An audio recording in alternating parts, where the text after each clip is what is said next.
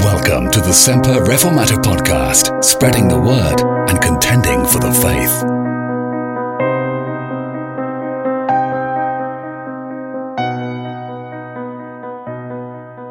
We're going to read from Luke chapter 2 and verse 36. Luke chapter 2 and verse 36.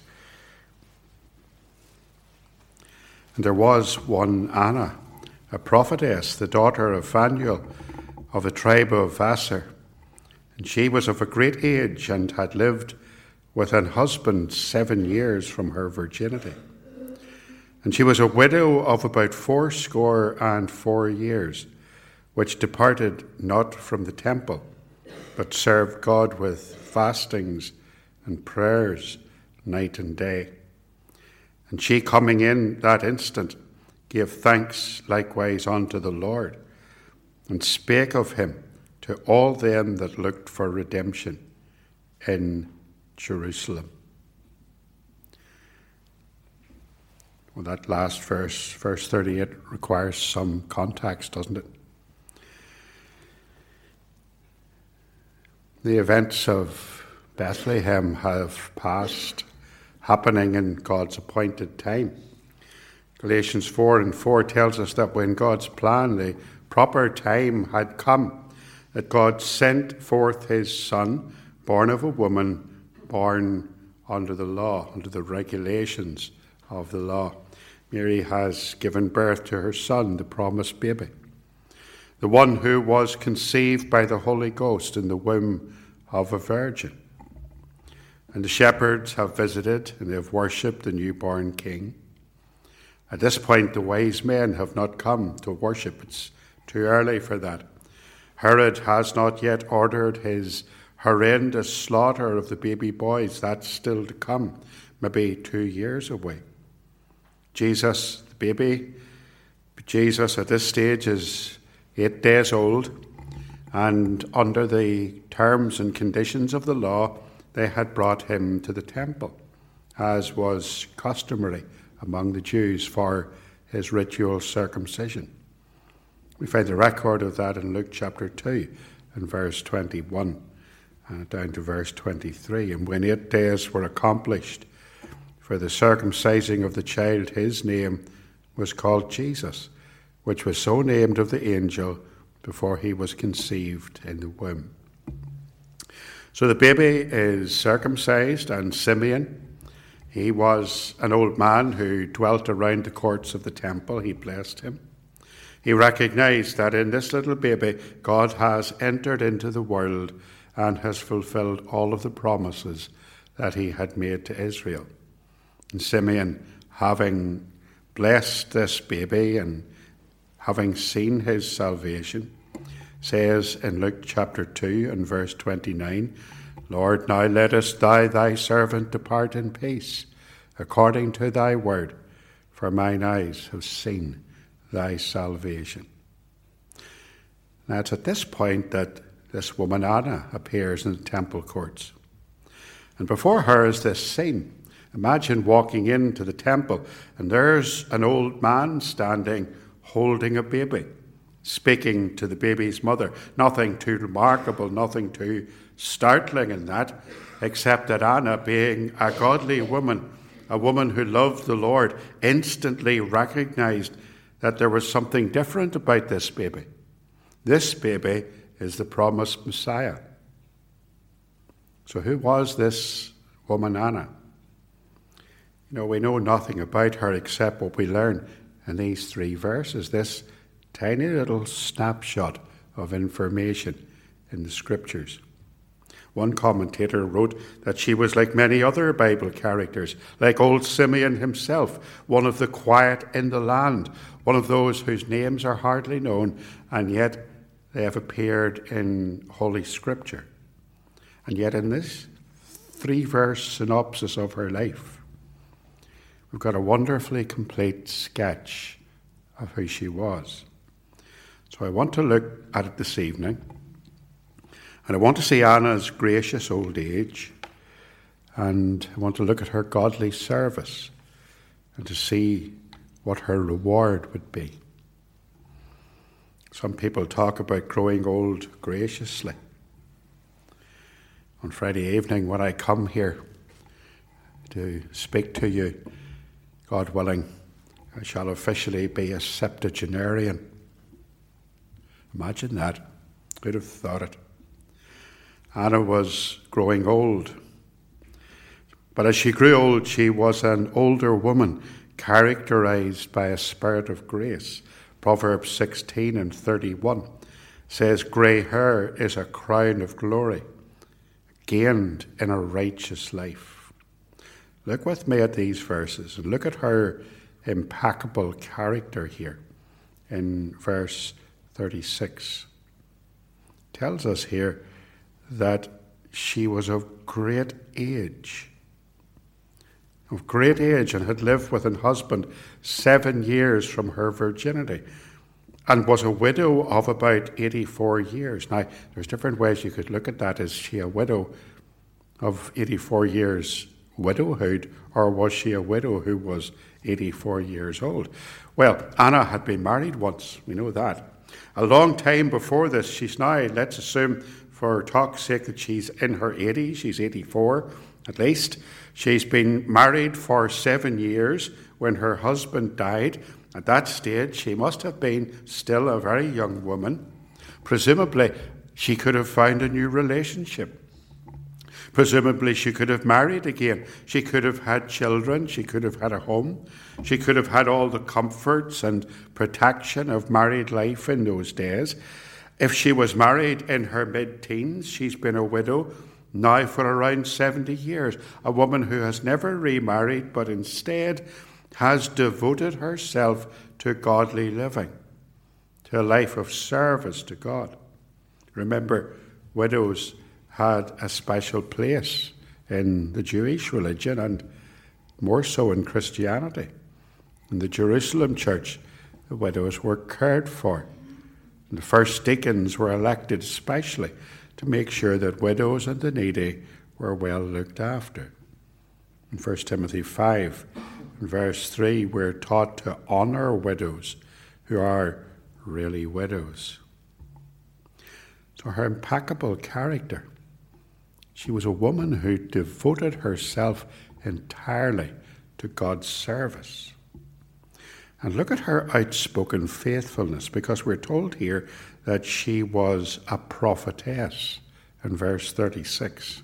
I'm not actually sure in Judaism what the status of a female prophet would have been.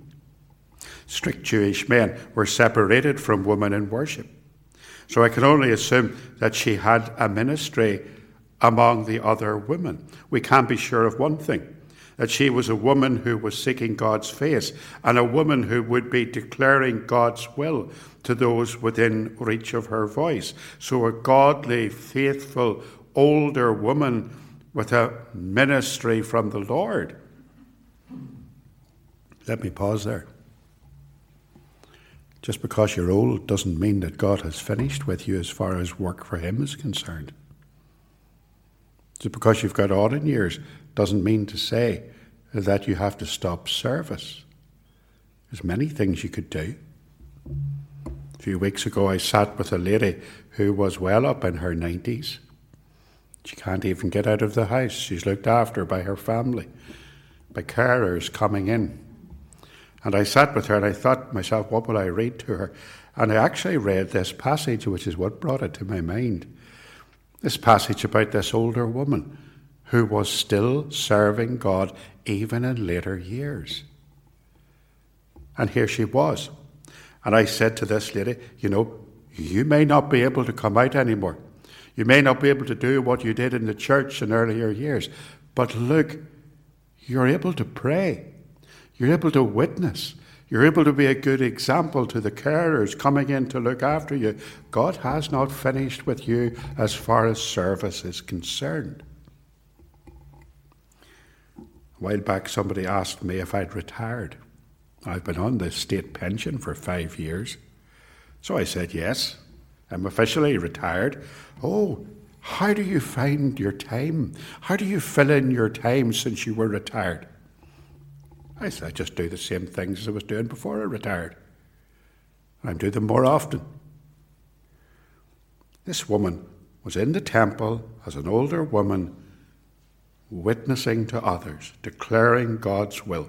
So we see her impeccable character. And we see her outspoken faithfulness, and we see her love for the house of the Lord because she was a woman, we're told here, who did not depart from the temple. She was always to be found in the place of prayer. Back in 2008, I met a Roman Catholic girl with a, a great interest in photography. And we got talking about that, having that mutual interest, and eventually coyly she asked me about my what she called my regular job. She was interested, it seemed, in the fact that at that stage I was the minister of a church in Belfast. And when we'd established that, she began to talk to me about her mother. It turned out that the mother, well up in years, was terminally ill. And she began to say to me, Do you think when my mother dies, she'll be in heaven? And I asked her why she would think that. Oh, she says, My mother's a devout Catholic. She goes to the chapel every single day of the week. She lights candles every time she goes there. She goes to confession. She hears the daily masses. I was kind of, I must say, I was kind of shocked. I, I didn't know there was so much activity on in, in the chapel, but there you are. And this woman thought, and this girl that I was talking to thought, that surely with all those religious works that she was doing, her daily masses and, and her candles and her giving and her confessions and all the rest, surely she'll get to heaven. Surely she'll be there. She goes to, as she put it, she goes to God's house every day to pray. Mind you, I couldn't help, I suppose, at that point contrasting her attendance at her place of false religion that gave her no hope whatsoever. With some of my congregation at that time who found it a hardship to struggle out of bed on the Lord's Day morning and come to church. Anna loved God's house, but she wasn't like that lady I was talking about. She didn't love God's house because she was hoping that attendance there would gain her some merit with God. She attended God's house and loved the house of the Lord and did not depart from the temple because she loved the Lord and wanted to be in his presence with his people in the place of worship.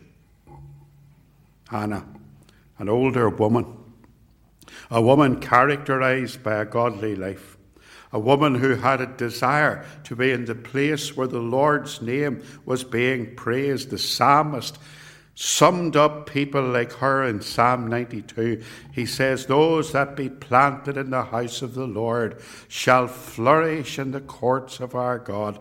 They shall bring forth fruit in old age. They shall be fat and flourishing. To show that the Lord is upright he is my rock, and there is no unrighteousness in him. Anna's gracious old age. But let's look at her as an example of godly service. Very important to be a good example, even in old age. In Philippians chapter 2 and 12, Paul writes, Wherefore, my beloved, as ye have always obeyed, not as in my presence also, but now much more in my absence, work out your own salvation with fear and trembling. And I was a young Christian. I was struggling with that verse. Work out your own salvation with fear and trembling. What did it mean? Was I to sit down, I thought, with my own head and try to figure out a way that I could save myself from my sin? You know, could that affect my spiritual rescue? Uh, surely not. That would go against everything else that Paul believed and taught. It was a troublesome verse. And I was sitting and I talked about it to some of my friends in the youth fellowship. And I said, This is a contradiction. There's something strange here. Paul, all the way through his letters, talking about God's grace, being saved by grace alone. By grace are ye saved through faith, and that not of yourselves. It is the gift of God, not of works, lest any man should boast. And yet here he says, Work out your salvation with fear. Work out your own salvation with fear and trembling. Am I to be like that Catholic woman in the chapel? It was a troublesome verse indeed, and it was Pastor John Harris actually who helped me with it. He did so at a Bible study at a church in County Down. He he was preaching on, on Philippians, and he likened this verse to the law, to the law of the land, to the law of, of, the, of the, that is enforced by the police, to that law, the law that must not only be done, but must be seen to be done. And he said, Your salvation, what has happened within you, you being born again, must be worked out in your life. It must be evident to others. It must be an example. Our salvation must be outworked. That infusion of life and grace will come to the surface and it will result in a life that is changed in good works and in godliness. Certainly cleared that verse up for me. Look at Anna's outworking of her salvation. Look at her self denial. She served God with fastings. Verse 37. She served God with fastings. She was a godly woman. But she was part of God's covenant people before Christ's atoning sacrifice at the cross. And yet there is this element of the Christian life in her life, in her own self denial, in her mortification of the pleasures of sin in her life. She's mirroring in advance the, the later teaching of Christ to his disciples. Jesus taught those who followed him If any man would come after me, let him deny himself, take up his cross, and follow me. He said it several times. In Luke chapter 9 and verse 23, if anyone would come after me, let him deny himself, take up his cross and follow me, for whosoever will save his life will lose it. But whoever loses his life for my sake and for the gospel will save it. What does it profit a man if he shall gain the whole world and lose his own soul? In fact, we're to take up our cross and deny ourselves daily, according to the teaching of Christ. Now, Anna served God with self denial, with fastings she was crucifying the flesh, keeping her own fleshly desires under control. It was a working out of her underlying trust in God.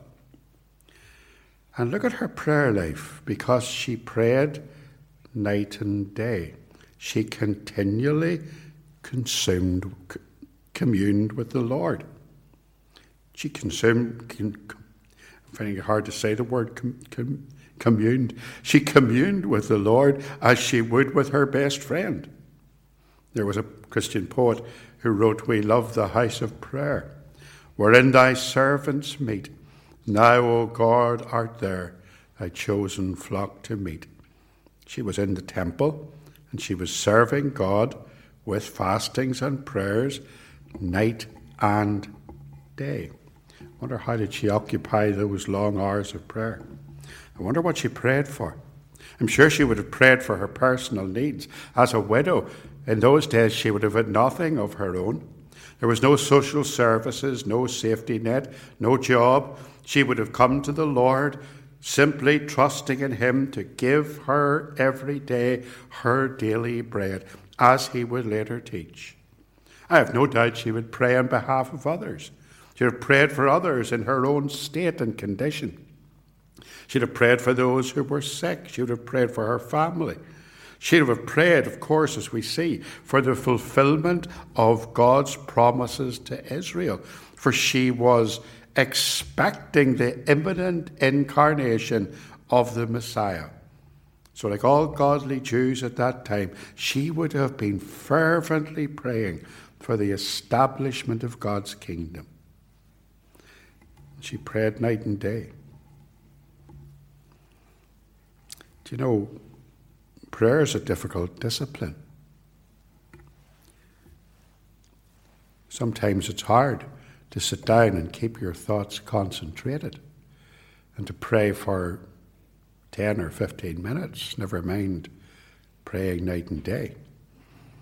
I find one of the best ways of praying is simply to be honest with the Lord and to simply say, Lord, teach us to pray as you taught your disciples to pray. And I find the best way to do that, praying continually, is to lift up situations before the name of the Lord whenever they arise. Doesn't matter where you are. Not necessarily in a formal time of prayer. The Lord is always with us. We can always turn to Him. We can turn to Him at any time of need. We can do it night or day. We can awake in our beds in the middle of the night and we can pray. I, I, I read a series of tweets on Twitter or X, as it's now called. Some man, some a Christian man, was lamenting the fact that when he woke up in the middle of the night, as many of you do, I'm sure, and thoughts are going through your head, and, and you think this is a good time to spend some time in prayer. But rather than get out of bed and disturb the house or disturb your wife or your husband, you just lie there and you quietly begin to bring your thoughts and prayers before the Lord.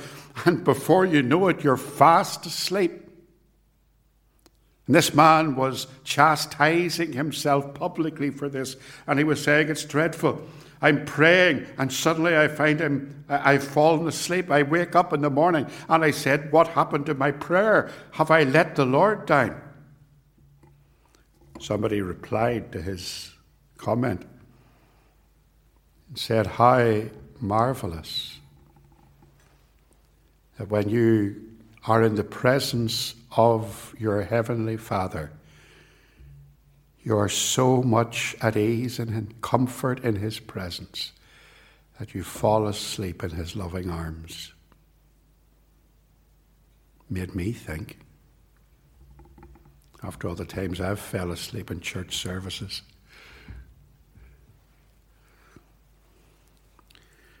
You can raise your voice to the Lord in praise or in prayer, wherever you may be. Anna prayed night and day. It doesn't have to be formal prayer.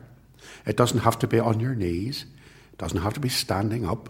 It doesn't have to be in your room. Just wherever you are, take it to the Lord. Take your situation to Him and ask Him for, your help, for His help. Her self denial, her prayer life, and look at her witness. Because in verse 38, she spoke of him, of the Lord Jesus, to all them that looked for redemption in Jerusalem. She'd encountered Christ as a baby.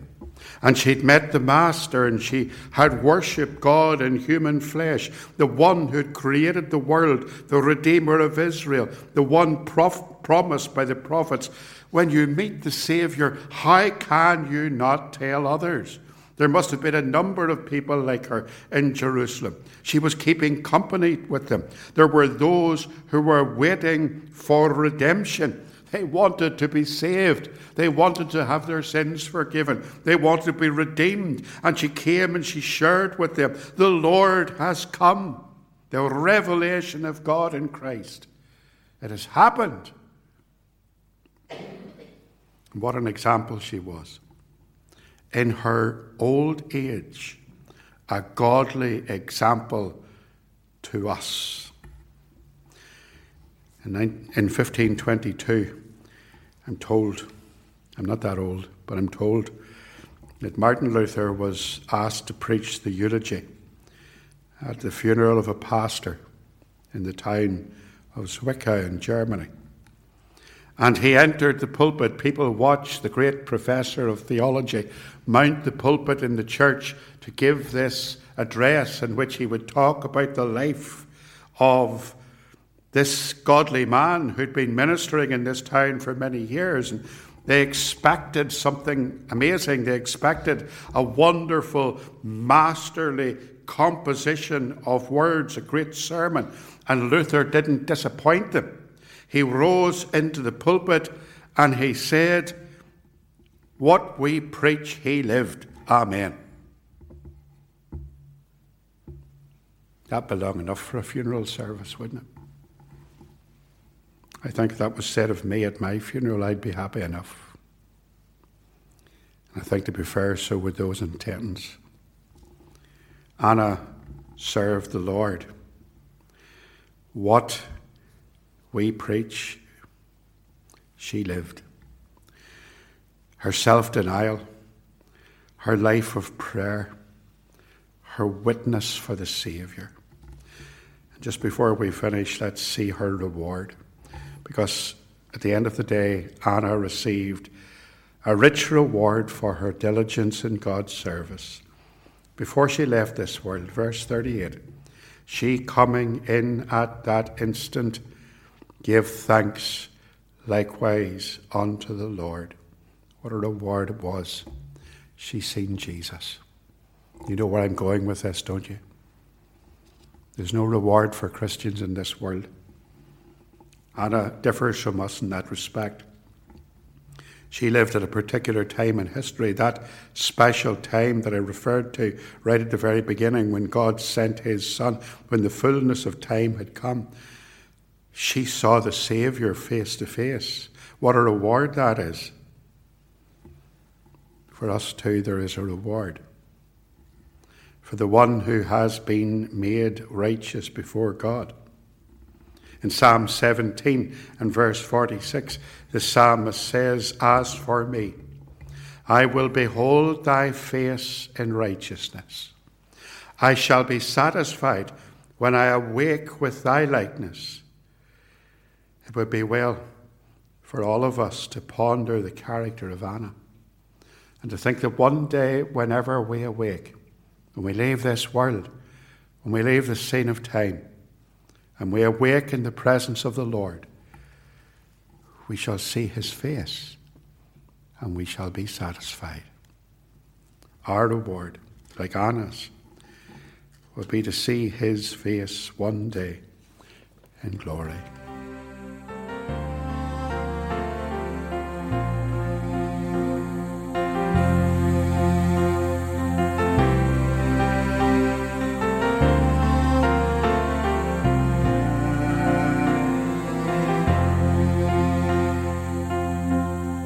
Thank you for listening. If you've enjoyed this episode of the podcast, please help to make it better known by opening the podcast app on your phone or mobile device. Then, search for the Semper Reformata podcast. Subscribe and give it a five star rating. See you next time.